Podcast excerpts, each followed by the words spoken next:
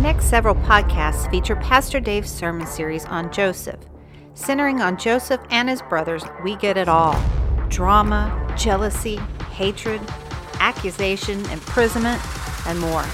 But it's actually a story of forgiveness, grace, and reconciliation. Stay with us for the next two months to watch it unfold.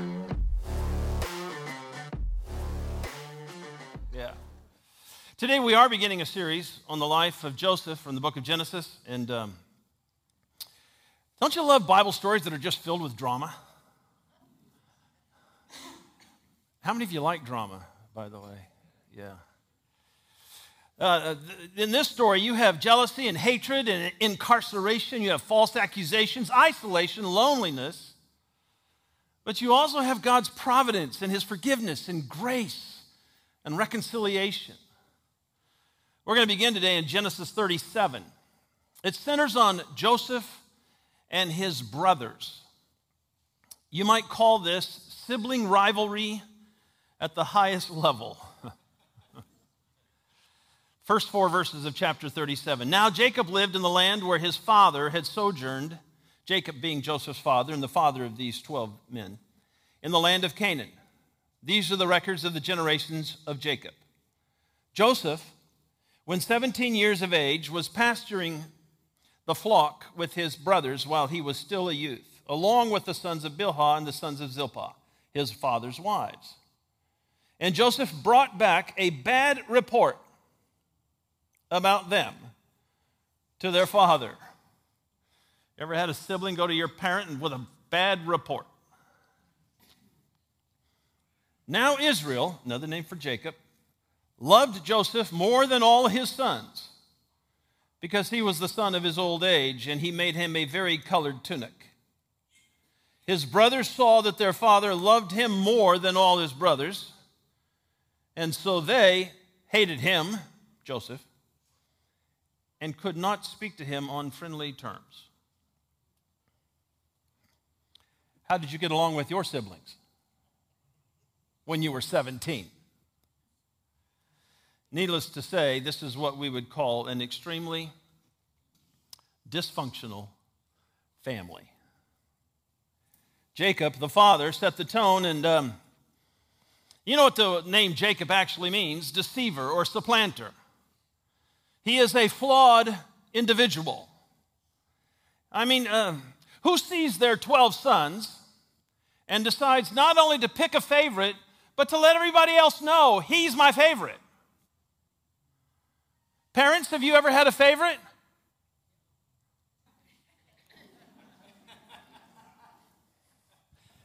Did you let the others know He even makes a special gift for Joseph, this coat of many colors, as we know. Do you think he ever thought about how it's going to make the other 11 guys feel? Well, that's nothing compared to what Jacob did in other places. Case in point, his only daughter was raped. And his sons went and killed off the group of people that the rapist came from, and Jacob was mad. But he's not mad because his daughter got raped. He's not mad because his sons avenged that crime. He was mad about the damage this whole thing might do to his reputation with the neighbors. Jacob had 12 sons, one daughter with four different wives. There are more terrible things that I could talk about that happened in this family, but the point is this this is one dysfunctional group of people. Surely God should change courses and switch to a more respectable, stable family through which to bring the Messiah Jesus, right? But he didn't. That's right. This is the family tree that bore the Savior of the world a few centuries later. In fact, as you're going to see throughout this whole drama, that this is really all about Jesus, the Messiah to come. The story foreshadows the life of Christ, and the story preserves the lineage that brought us Christ. So, this is Joseph's family. This is his pedigree. Yet God chooses him Joseph from this family to do mighty, awesome things. He becomes God's man, strategically placed at just exactly the right time to carry out the sovereign will of God. He is nothing like dad. He's a man of honesty, forgiveness, courage, and strong character. So, before we get into the rest of the story, I want to make this point very clear. God mightily uses people who grew up in dysfunctional families. That's good news. Amen? Did you know that God is more powerful than your dysfunctional family? I went to a conference once and the speaker was talking about families, and he says, You know, we're all from dysfunctional families to some degree. There's never been a perfect one. We all have stuff, right? But no matter where a person comes from, God is able to rescue and redeem and repair the brokenness. I hear, I hear people say all the time that they're just damaged or broken or unlucky and they, they, they're, or they're just forgotten. With the implication that they're beyond God's reach because of maybe their choices or their past or a bad decision at some point. And but underlying that kind of attitude is this they, they're actually saying that I have no choice but to be dysfunctional myself. I have no choice but to be sad or an addict or unforgiving or rude. They blame their abuse and their neglect, their lack of a father, even God Himself to justify staying in the struggle. They have concluded there is no hope. And in a weird sort of way, even work hard to preserve that life story. So I'm going to say this that is not true. Your predicament, your hopelessness is not a statement of who God is. I don't care how bad it's been, God is bigger. God is bigger than neglect, amen? He is bigger than rejection. He is bigger than abuse of all kinds. God is bigger than your dysfunctional father or your mean mother. God is bigger, period. He can fill the love void in your life. And, folks, there's nothing like his love. I would even say he specializes in tough cases. so if you think you're too damaged, I'm going to say this in love. You're wrong. He loves you. He wants you. It says in verse 2 that Joseph brought back to his father a bad report about his brothers. We don't get any more information than that. All we know is, is he's ratting on his brothers. So Joseph knows, do you think Joseph knows how they feel about him? Mm-hmm.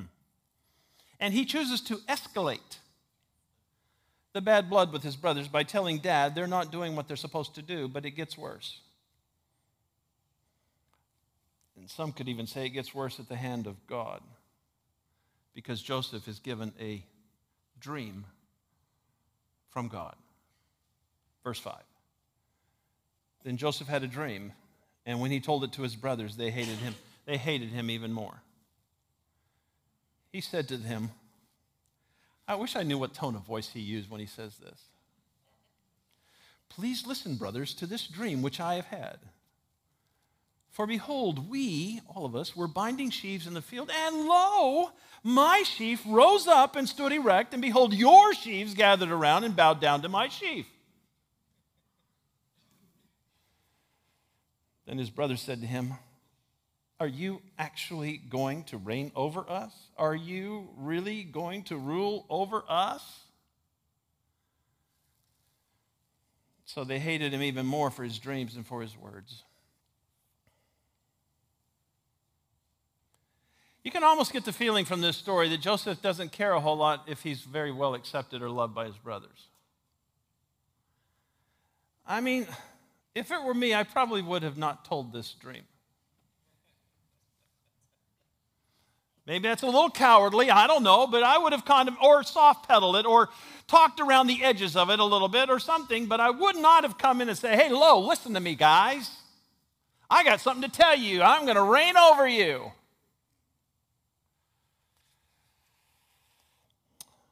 And I think of families in our church, just, I mean, put it in a real life situation. Can you imagine one of our youth going to their brothers and saying this kind of thing?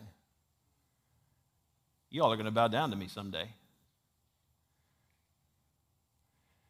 Not only that, Joseph has another dream uh, where not only his brothers, but his father and mother are bowing down to him, and he lets all of them know. Of course he does.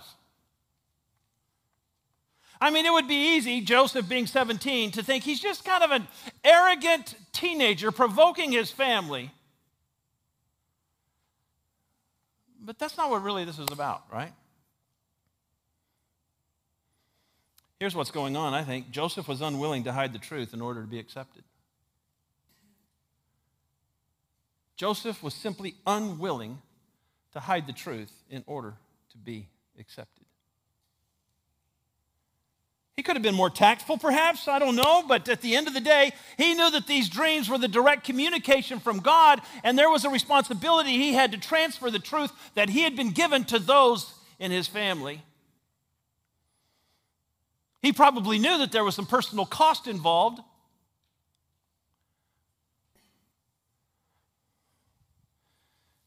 I think of God's people today.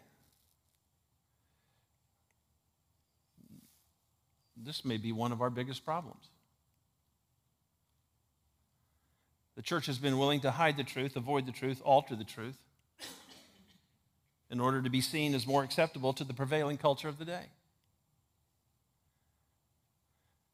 And by being unwilling to speak truth, much of Christianity in America has become complicit with the growing darkness of the culture. So the question is are we willing to seek truth no matter where it takes us and speak it even if it costs us? Do we truly believe that God's truth is always best for people? Okay, case in point. Did you know that denying food to an able bodied person who refuses to work is good for them?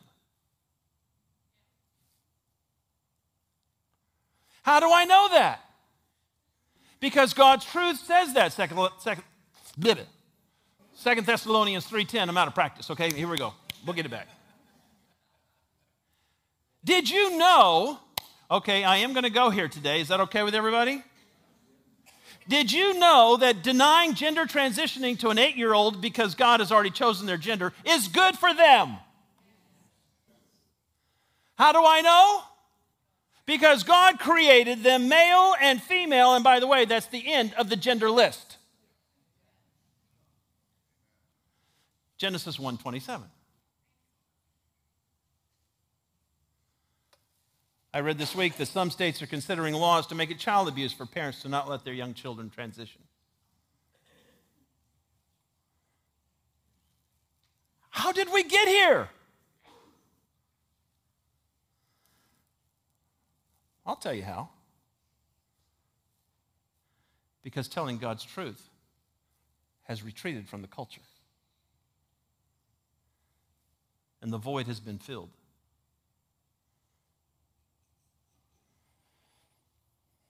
Proverbs 10:21 says this. The lips of the righteous feed many, but fools die for lack of understanding. Who are the righteous that feed the culture with truth? Do we understand that boldly proclaiming truth in the complete context of grace is what feeds society? Its health. Do we understand that the truth, the church retreating from the truth, from the gospel truth, only creates a void that gets filled with what? Spiritually dead fools.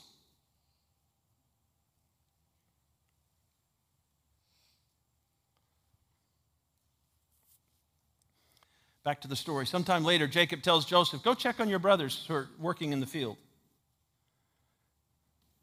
And when this happens, verse 18. When they, meaning the brothers, saw Joseph from a distance, and before he came close to them, they plotted against him to put him to death. They said to one another, Here comes this dreamer. you can see the sarcasm in that, can't you? Now then, come and let us kill him and throw him into one of the pits, and we will say, A wild beast devoured him. Then let us see what will become of his dreams. But Reuben, the oldest, heard this and rescued him out of their hands and said, Let us not take his life. Reuben further said to them, Shed no blood. Throw him into this pit that is in the wilderness, but do not lay hands on him. That's the quote of Reuben. And then there's this aside, probably in his thoughts. Reuben want that he might rescue him out of their hands and restore him to his father later. So it came about when Joseph reached his brothers, they, they stripped Joseph of his tunic, the varicolored tunic that was on him, and they took him and threw him into the pit. Now the pit was empty, without any water in it. Then they sat down to eat a meal. I mean, I guess all that scheming and hating just makes a person hungry, right? But do you see the deception? going on in the story. They, they all want to kill him and tell them that, uh, tell father that, uh, look what an animal did. And Reuben must have had a guilty conscience. After all, there's a backstory. Reuben had already betrayed his father by sleeping with one of his father's wives, the, bro- the mother of two of his brothers. I know, this is one messed up family, right? But Reuben has this deceptive plan. I'm going to come back to the pit later. I'm going to rescue Joseph. We're not going to shed blood. We're not going to have this guilt on our hands. But that's not what happens. For some, we don't get the reason why, but for some reason, Reuben exits the scene, and while he's gone, the other brothers sell Joseph to a group of Ishmaelites who are on their way to Egypt. Then Reuben comes back. We pick up the story in 29. Now, Reuben returned to the pit and behold, Joseph was not in the pit. So he tore his garments, thinking he's dead. He returned to his brothers and said, The boy's not there. As for me, where am I to go? What am I going to tell dad? What's going to happen here? So they took Joseph's tunic, they must have told Reuben the story, and slaughtered a male goat and dipped the tunic in the blood, and they sent the varicolored tunic and brought it to their father and said, We found this. Please examine it to see whether it is your son's tunic or not. We don't know what happened. We just found this. Then he examined it and said, It is my son's tunic. And the father can't contemplate the evil that his sons were capable of, so he automatically decided a wild beast has devoured him. Joseph has surely been torn to pieces. The deception had worked. They'd accomplished their plan. They had won when it came to Joseph, right? no. A few points from this scene in the life of Joseph. First, about the brothers. Here's the point jealousy rots the human soul. Amen. A jealous person can be carried away to commit all manner of evil. James 3:16 For where jealousy and selfish ambition exist there is disorder and every evil thing. Wow. These brothers were jealous of the father's affection for Joseph which led them to filter everything through their hatred. Everything about Joseph was filtered through this jealousy. Even to the point where they just wanted him dead. We have biblical examples of jealousy. You remember Saul and David? The only thing Saul wanted was for David to be killed. He, he hunted him down. He wanted him, he's just jealous of David's fame. He's so much younger than me, and look at all the people chasing after him. But David, he has his own fit of jealousy, doesn't he? he sees Bathsheba out there and she's pretty fine. And so he has jealousy of the husband. So he puts the husband on the front line of the war to kill him so he can have her. Where jealousy exists, so does every evil thing. Now, aren't you glad we today don't have jealousy problems? You all are good, but look, you're, you're fine Christian people, right? You don't, you're not jealous, right? No, you don't look jealous to me. But it's subtle sometimes, isn't it? Okay. Ever been in a conversation and listening to a story thinking of how much better your story is going to be when the person finally shuts up?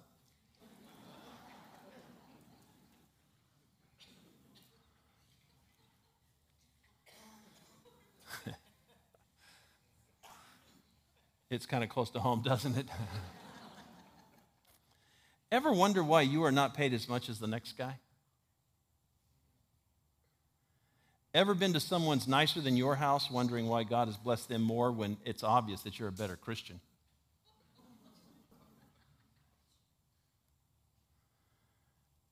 Ever been beat out for a promotion by an inferior candidate? Ever think life's just not fair? You're always on the short end of the stick. Mean, you just you put yourself in Joseph's place. He's probably in some kind of chains or, or, or, bonds of some kind being transported by this group of Ishmaelites. And uh, what's running through his mind on his way to a distant land by not knowing what's going to happen to me? You ever had a situation where you're thinking, why is this happening to me? He must have been thinking, I'm going to be a slave in a foreign land at best. I'm going to be killed at worst. Where's God? Why is he letting this happen to me?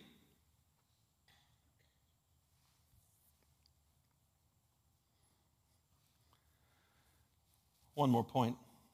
Often God's plan includes suffering.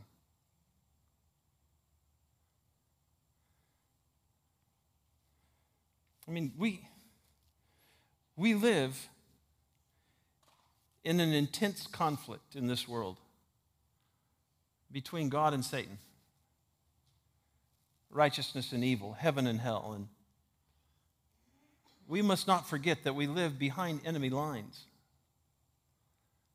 waging a war, a spiritual battle for the souls of men. But we also must not forget this we don't fight like they fight. Our weapons are not like theirs. We get that, right? Oh, but sometimes we don't. Sometimes I see Christians fighting them with their weapons. It doesn't work. And why would we put up with that? Why would we take their little scrawny weapons when we have these weapons? 2 Corinthians 10:4 For the weapons of our warf- warfare are not of flesh, but divinely powerful for the destruction of fortresses. When man is cruel, our weapon is love. Amen. I hear more moans than anything there. We love in the face of cruelty. When wronged, we forgive. What a weapon. When persecuted, we rejoice and are exceedingly glad. For great is our reward in heaven. For in the same way they persecuted the prophets who were before us. When we suffer, for his sake, we worship. Because we're sharing in his suffering. Mean, Joseph didn't know all that was about to happen in his life. He didn't know that he was going to rise to power in the new land. He didn't know that one day he would be the provider for his brothers and his dad during a coming famine. He didn't know he would see them all again. He didn't know all God was up to, and neither do you and I.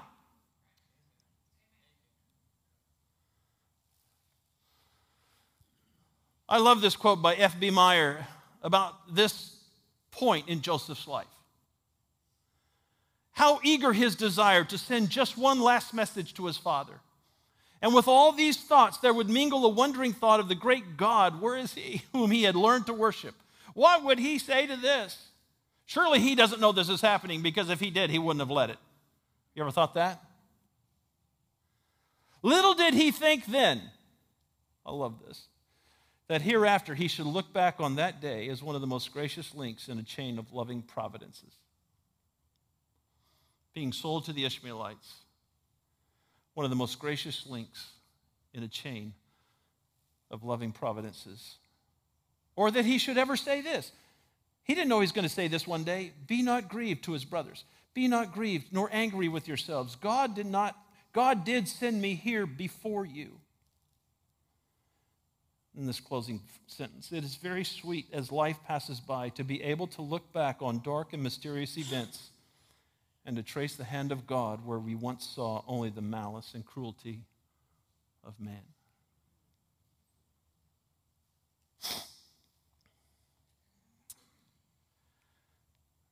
When people ask me, what season of life was the most transformative in, in, in your life? I think back to a time when I felt completely insignificant, forgotten by my Savior. I was out of ministry, working at a job I hated, wondering why Jesus had let this all happen. He and I had several wrestling matches during that time as he brought me under his wing. I resisted, yet he persisted. And one day he broke me. Praise God. And I became his. His to the point where nothing else matters. I look back at the season of suffering and can trace the hand of God through it all. Will you turn to Him today? Will you invite Him to use the suffering for His good? Perhaps free you from jealousy? Will you let him break you? I, I, I, meet people all the time who are resistant. They have God right where they want him. He's kind of on the edges of my life where I, I, I have this pattern with him where I have, he has most of me, but, you know, I know there's places where he, I still kind of rule the, the area. I, I just, I just want you to know this. You can resist, but he's going to keep coming. He's relentless in his pursuit of your soul. And you'll cause yourself a lot less harm if you just give up. You know what I'm saying? Open your heart. You know He loves you. One, two, three, four. We do hope that you've enjoyed this episode today. If you'd like to learn more about Grace Bible Church in Georgetown, Texas, please visit us at gbcgt.org. Many blessings from our church family to yours.